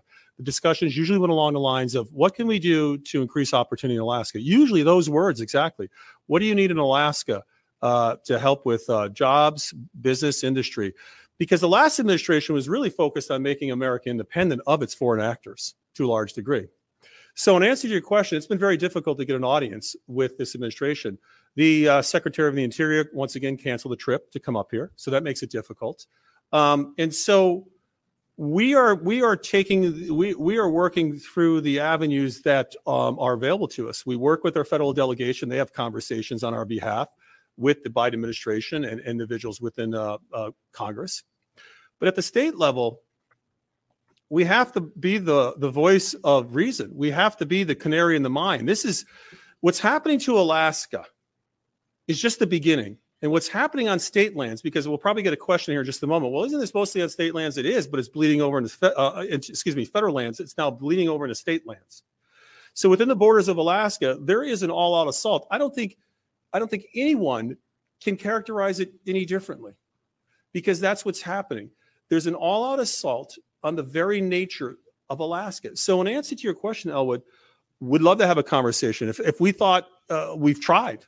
And we will continue to try. But if we thought for one moment that sitting down and saying, hey, you know, this is a bad idea and here's why, uh, would work, we would be taking that route. We've tried to take that route. But absent of an audience, absent of a dialogue, absent of the federal government, which quite frankly, and I don't want to get into a political history here, strayed way far from its original uh, purpose, is now telling us what we can do in the state of Alaska after admitting us in fifty-nine under the a concept that we would develop our resources to pay our way. So we may we really left with little choice but to litigate is where we're at right now. Okay, now we're going to go to questions from the teleconference line. Uh, just a reminder for the reporters online, uh, feel free to ask uh, questions to the five industry trade representatives uh, here in the room with Governor Dunleavy. Uh, we'll take our first question from Becky Boer, uh, Associated Press in Juneau. Becky? Hi, Jeff. Um, Governor, uh, thanks for the time. I have a two-part question. Um, at the start of this news conference regarding Bristol Bay, you had mentioned that today's announcement is undoing the the work of the past administration. But it, the, under the past administration, we had a record of decision from the Corps that you know, rejected key authorizations for this. So I'm wondering how this isn't maybe just a further continuation of what we saw at the end of that, uh, of the Trump administration on this project. Yeah, that's a fair assessment. And the, and you are correct. Um, it, it was my belief that we would be able to work through those issues that came up with the Army Corps, to be perfectly honest with you. But you're right. It began, uh, this particular issue began at that point I was confident in my discussions with the administration that we could work through those issues to make sure that um, if that project was to take the next step, that the environmental regulations, the, the engineering, the structure, et cetera, would be compatible with uh, the uh, environmental regulations, regulations and the expectations that Alaskans have. But um, it's, uh, it's, it's pretty much going to um, uh, this particular project. What is happening to this project uh, ends up being a precedent when you do a, um, a four oh four C veto process. Um, it becomes problematic for um, many of the other um, resource extraction mining plays that we have.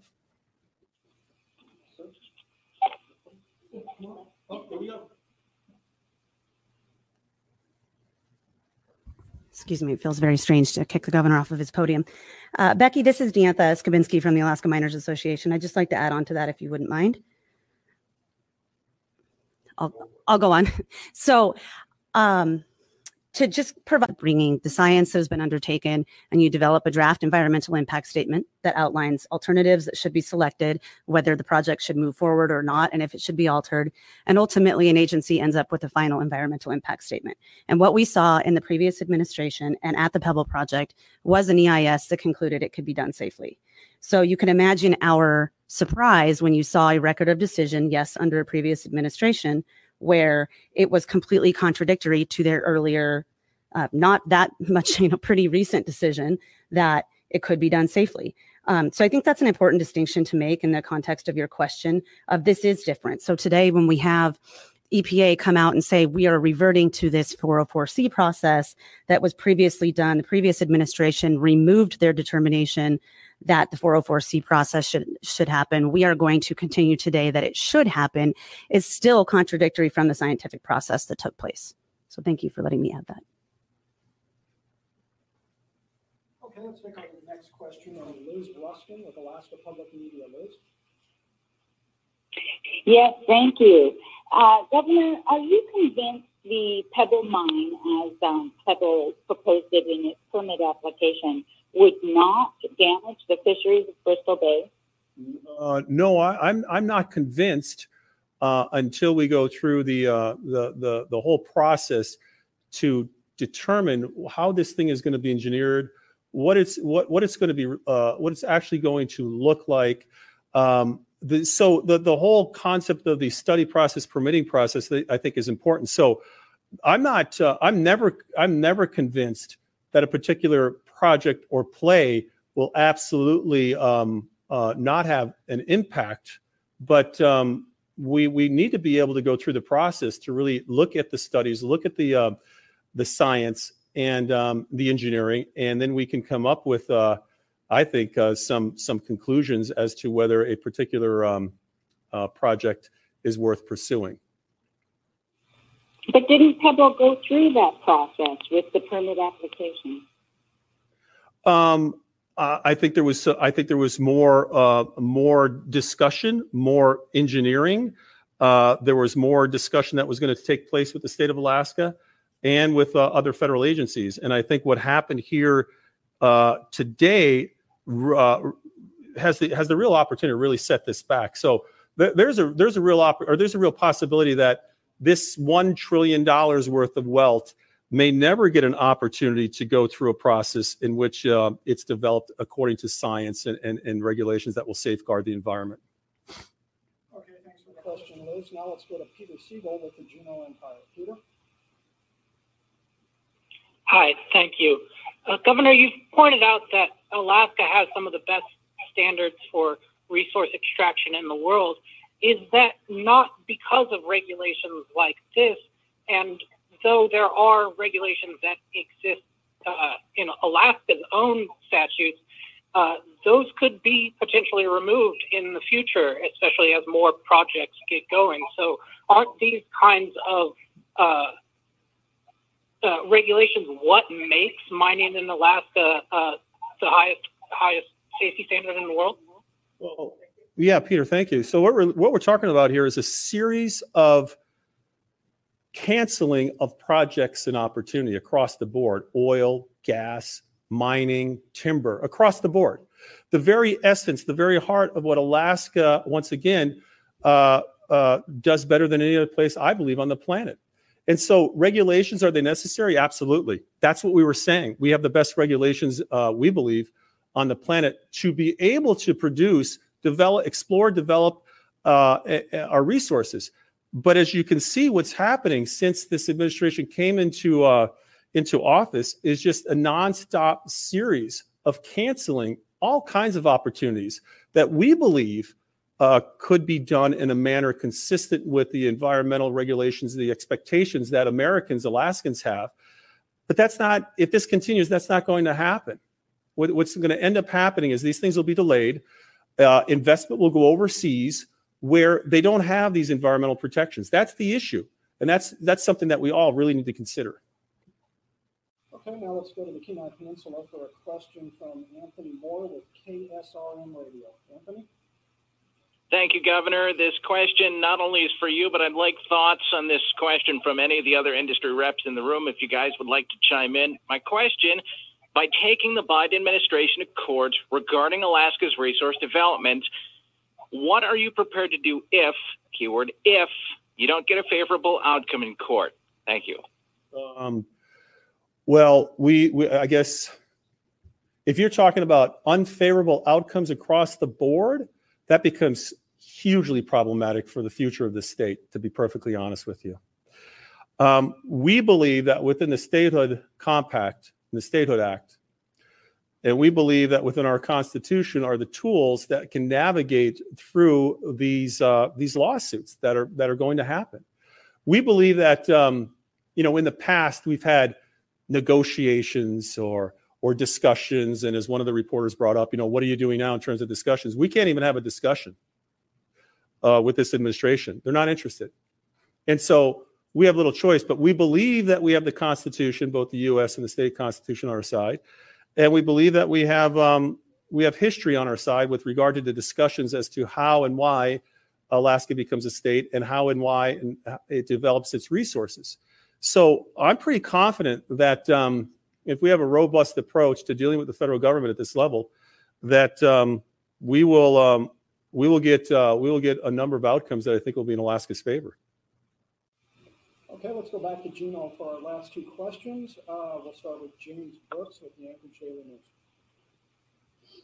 Yes, a uh, question for the A O G A representative, I believe. There was a uh, remark about the tax proposals being considered in the legislature right now, and I was cu- I'm curious about the context of that, because here in the legislature, the proposal has been to increase taxes in order to avoid drawing from the permanent fund, avoid cuts to the dividend, and avoid cuts to state services. So is A O G A proposing to do those things instead of raising taxes? Uh, James, thank you for the question. Um, I, our organization does not have a position on uh, what the state's uh, proposal should be on funding the dividend or state services. We've never taken a position on that in the sixteen plus years that I've worked for the association.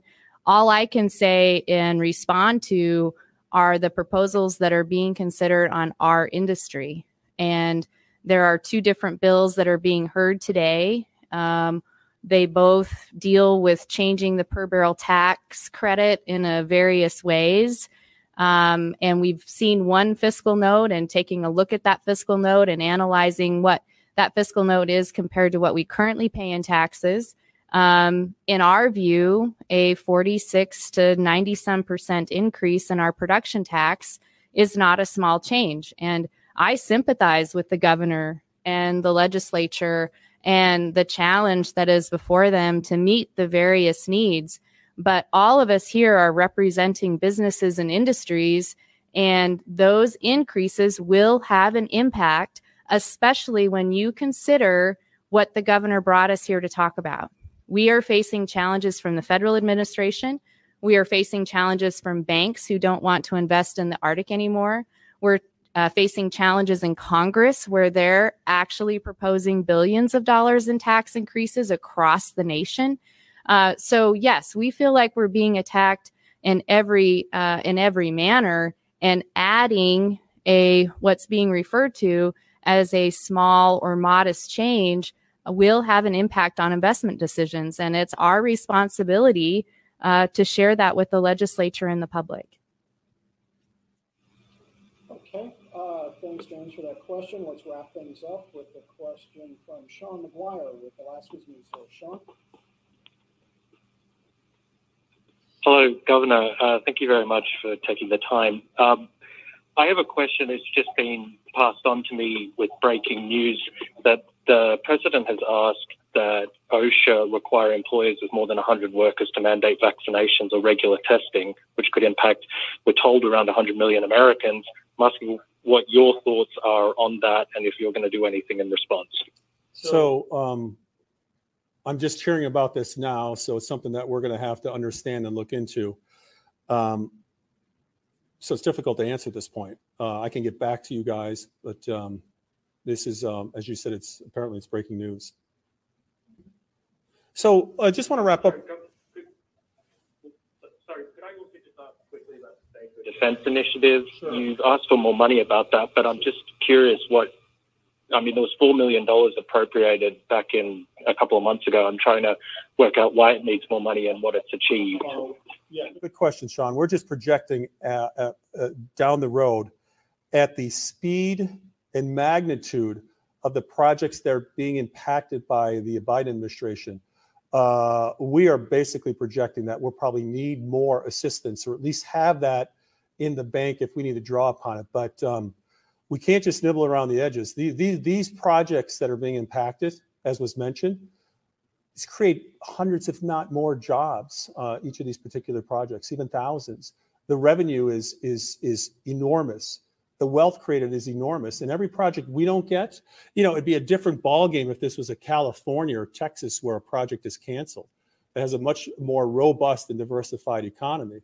Ours is a resource extraction state, currently is. We're doing everything we can to diversify the economy, but nonetheless, we have to be prepared for litigation that uh, if this is the first nine, ten months of this administration, you can only imagine what's going to happen here in the next three years, so we have to be uh, prepared for that. And be willing to do everything we can to fight for Alaska to become a viable state, and to fight for Alaska to make sure that we have a future for our kids and grandkids. So, so with that, I want to thank you all for coming here. I want to thank the industry uh, representatives for being here. This is a serious issue for Alaska. Uh, you, you rarely see things like save Delaware or, or save Rhode Island, save Indiana, save it from themselves. They, they, we have to intervene in those states. So that uh, there's no more steel production because that'll ruin the environment, or there, there's there's no more uh, corporate law offices going to go up in uh, Delaware because uh, this may have an impact on uh, the social fabric of that state. You don't see that happening. You see it happen in Alaska constantly. That our state is being treated, in my opinion, much differently than other states are being treated by the federal government. And I get it. I came from an East Coast state. I came from Pennsylvania. I came from Scranton, Pennsylvania. It was a coal mining town. Produced a lot of wealth, but I get the understanding and the concern that the environment may be impacted. But I can assure people that if they ever went to ANWR, if they ever go to Red Dog Mine, which is difficult to get there, and not too many people probably will go there, they'll see and they'll be surprised at how well we take care of the environment, that the environment is not an afterthought, that the environment is front and center. And so a lot of these folks that want to, quote, uh, save Alaska from itself, many, in many cases have not been to these places I just named. Some of them have never been to Alaska. So I would ask those individuals, but I'm also going to once again implore the Biden administration, let's have a dialogue as to really what you're trying to accomplish here. Industry is dependent upon resource extraction. This way of life, this civilization is dependent upon resource extraction. And we do it better here in Alaska than anywhere else. And so this is a fight for this state's future. This is a fight for our kids and grandkids. It's a fact. This is, I'm not being melodramatic. It's an, it is, it's an absolute fact. You can't shut down a state's method by which it creates jobs, opportunity, and wealth and expect it to be a viable state. And I hope that's not the plan. As I mentioned earlier when I uh, uh, opened this, con uh, this uh, press conference, I hope it's not the plan to send Alaska into receivership. We're just the few folks that can afford it can fly to Alaska, hop into their helicopters, and tool around and see a beautiful place. Alaska can be much more, and Alaska can be both. And it's Alaskans that are going to ensure that that happens. We need opportunities in Alaska, not canceling opportunities. We need to do it here in Alaska. And again, we're going to do everything we can to fight for Alaska. That's my job as governor. That's the jobs of these uh, representatives of the industries, to fight for Alaska. Remember what our motto is. It's not south to opportunity. It's north to the future. And um, we're going to do everything we can to make sure that we have opportunity and that um, the state of Alaska remains and continues to grow as a viable state within the uh, federal framework of the United States. So I want to thank you. And uh, I'm sure we'll be, uh, we'll be reporting more out on this topic as time goes on.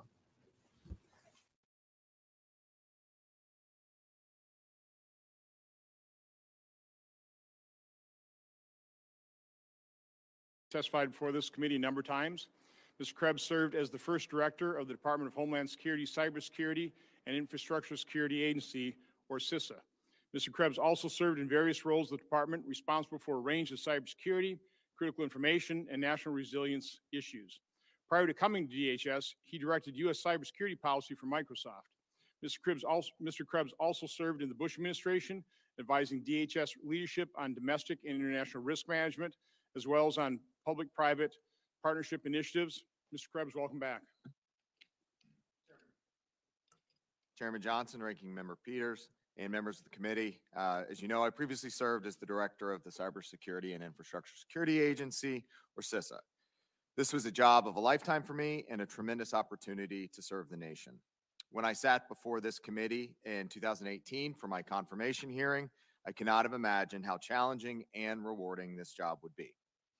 That's why it's such an honor to appear before this committee today to testify about the extraordinary efforts of the election security community to protect the twenty twenty election, a difficult task complicated by the ongoing global pandemic. But before I get into the substance of my remarks, I'm grateful to this committee and your leadership and your guidance over the last several years. First, in shepherding what's probably the best of the one hundred bills that came through the, the committee, uh, your efforts to, the, for the CISA the CISA authorizing statute, uh, and uh, your support of CISA's efforts securing our elections. The nation should also thank the many federal, state, and local government election partners for the crucial work that's been done that would give our citizens the confidence that their vote was counted as cast. We should also be taking a victory lap, celebrating a job well done. Consider where we started. When I rejoined the Department of Homeland Security in two thousand seventeen, America had just endured a broad attack on democracy, owing to the now well-documented interference campaign by the Russian Federation. Whatever their other motivations, this campaign sought to undermine confidence in our democratic institutions. Building on the universal agreement across the national security community that we cannot allow that to happen again, the CISA team started with what needed to be improved based on the twenty sixteen elections. First, we needed to improve our relationships with our state and local election officials, the individuals that actually run our elections. Second, we need to improve the security and resilience of election systems, particularly by phasing out voting machines without paper ballots. Third, federal agencies needed to move faster, work better together with each other and our state and local counterparts, and be more proactive in order to detect and prevent attacks on our democracy. Over the course of the last few years, we met these challenges. We improved CISA's relationships with key partners through constant engagement in building an election security community of practice. This improvement is best, uh, perhaps best represented by an election-specific information sharing and analysis center made up of all fifty states and thousands of jurisdictions. We improved the security of systems, scanning for vulnerabilities in election systems, providing intelligence briefings and rapidly alerting to emerging threats, and deploying security system uh, sensors, among other measures.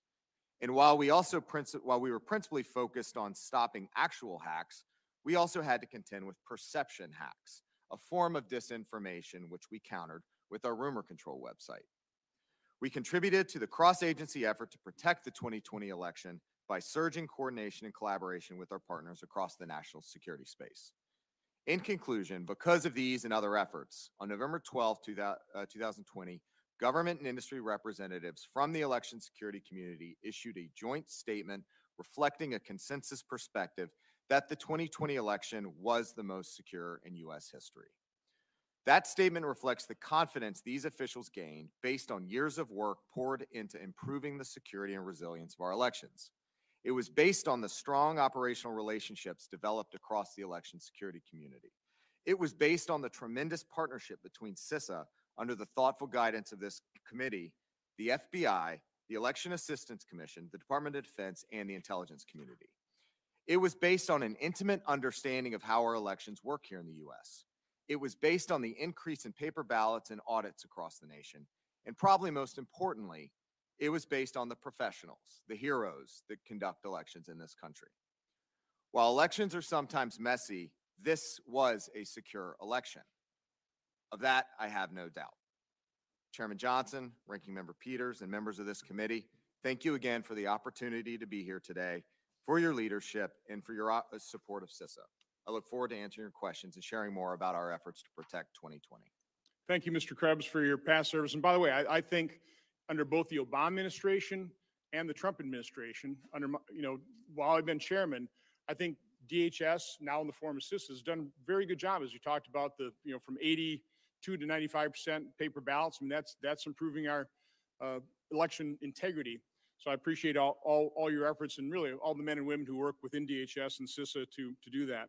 Uh, Mister Troupas, um, the decision by the Wisconsin Supreme Court obviously went against you, maybe not totally against you. I, I did read the rather scathing dissent from the chief judge.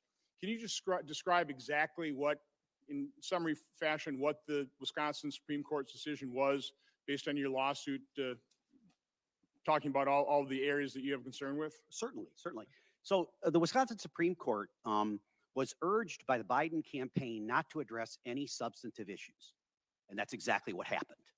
The, the, the, the, the Biden campaign argued to the court that we're not going to talk about any of the substantive things. We're not even going to dispute the things I just brought up to you. But instead, you just shouldn't hear them because a state agency, the Wisconsin Election Commission, had authorized some of these activities. Um, and candidly, uh, as the as Chief Justice Rogensack and other dissenters held, one, the claims are substantive, they are substantial, and they needed to be addressed. Second, the Wisconsin Election Commission is a bureaucratic organization, explicitly, that the same court just four months ago said has no meaning. It is not law. It is some advice given, and that the statute should control.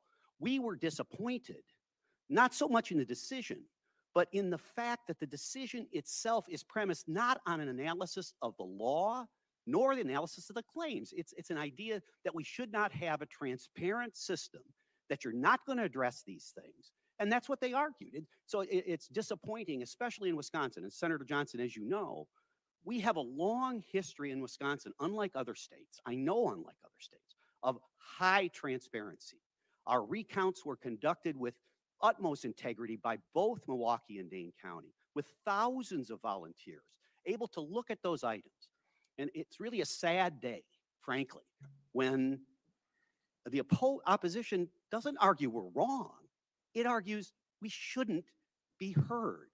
That's a strange thing in a state that is so transparent as ours. Just real quick, uh, I know former Director Krebs talked about the, the men and women who run these elections. I had about a at least a half hour phone conversation with the county clerk of my town of Oshkosh voting precinct and gave me all kinds of good information. I will tell you, if, if every county clerk ran their elections like Jeanette Mertens, Mertens does, we'd have a completely secure election. So I, I think that's I think that's true of the vast majority of, of uh, elections in, in different precincts. Uh, Mister Bernal, uh, Mister Troupas is talking about his, his the law that he was arguing before the Wisconsin Supreme Court was basically ignored. You, you had a similar statement that it wasn't that the information that you just presented to the committee, it was never rebutted, it was simply ignored. Can you talk about that? Uh, yes, Mister Chairman. It was extremely disappointing that rather than address our issues and the data that we presented head on, they simply tried to use technicalities and limiting our evidence, limiting the amount of witnesses we could bring forward, saying that we couldn't introduce any live testimony, but only fifteen depositions, only use fifteen depositions to show one hundred thirty thousand instances of, of voter fraud. And then when it went to the Supreme Court of Nevada, they gave us two hours to brief the issues before immediately coming down with a decision. A record was over eight thousand pages long. We were never fully considered by those courts. They never took a good hard list at hard evidence. So, Mister Krebs, you know, I've, I've obviously you've had you've testified here on this specific issue, uh, the potential for foreign interference to have an impact on our elections. Um, we've had private conversations. You know, I, I've always categorized the ability to for foreign foreigners to interfere with the election kind of three three buckets. You know, one is changing the vote tallies on the machine. Secondly is hacking into voter registration files, which could cause all kinds of problems, but quite honestly, it'd probably be detect detected on election day when there's chaos. And then third, what I think is a more serious problem, the, the one more difficult to detect,